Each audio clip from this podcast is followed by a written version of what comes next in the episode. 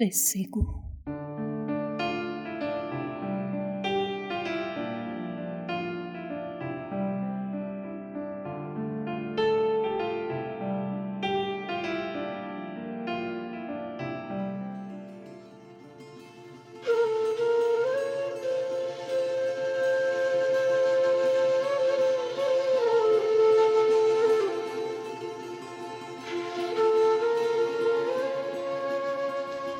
صبح خزانی کابل.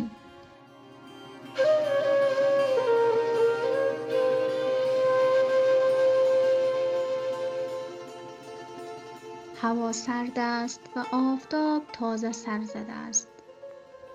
وحیدالله یکی از 6 میلیون کودکی است که در افغانستان کار می کند.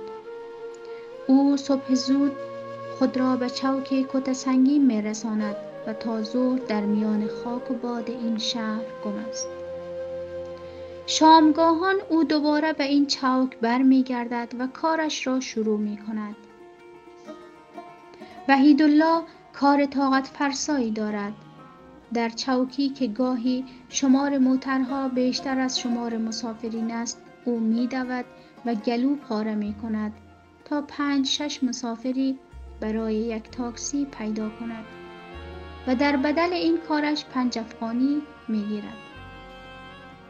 وحیدالله 8 ساله از سردی هوا میلرزد. او پس از هر چند دقیقه خود را خم میکند و دستانش را به دور ناخن‌های پاهایش محکم میگیرد تا از سوزش ناخن‌های پایش که از سردی کرخ شده‌اند کم کند. کفش ندارد و سرپایی کهنه‌ای را با پای خود این طرف و آن طرف می کشاند. کل تلاش وحیدالله این است که با کار 12 ساعتش در روز بتواند حدود 50 افغانی پیدا کند. او این مقدار پول را به مادرش می دهد تا خرج غذای خانواده کند. من اینجا موتر پر می کنم.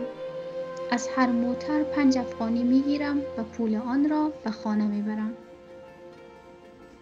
سر و صورت وحیدالله گردآلود است و دستانش ترک خورده. لباس لیلامی به تن دارد. این کودک پدر پیری دارد که سیب فروشی می کند. اما درآمد پدرش به حدی نیست که بتواند مخارج خانواده 7 نفری را تامین کند. در چوک به تعداد تاکسی ها و یا بیشتر کودکان همسرنوشت وحیدالله آماده ایستادند. هر تاکسی خالی که میرسد وحیدالله میدود تا پیش از این که دیگر کودکان مسافری در تاکسی بنشاند و 5 افغانی بیشتر به دست بیاورد. گاهی آنها با هم درگیر میشوند و جنجال میکنند، اما یک لحظه بعد با هم دوست هستند. مشترکات آنها بسیار بیشتر از اختلافهای روزمرهشان است. وحیدالله بیشتر از آن که فکر کند آینده چه می شود، در غم امروز است. غم نان. اگر کار نکنم باز در خانه نان نداریم و در خانه نان پیدا نمی شود.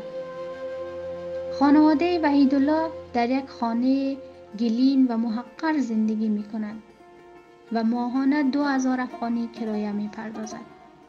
از گلوی وحیدالله صدای بیرون نمی شود.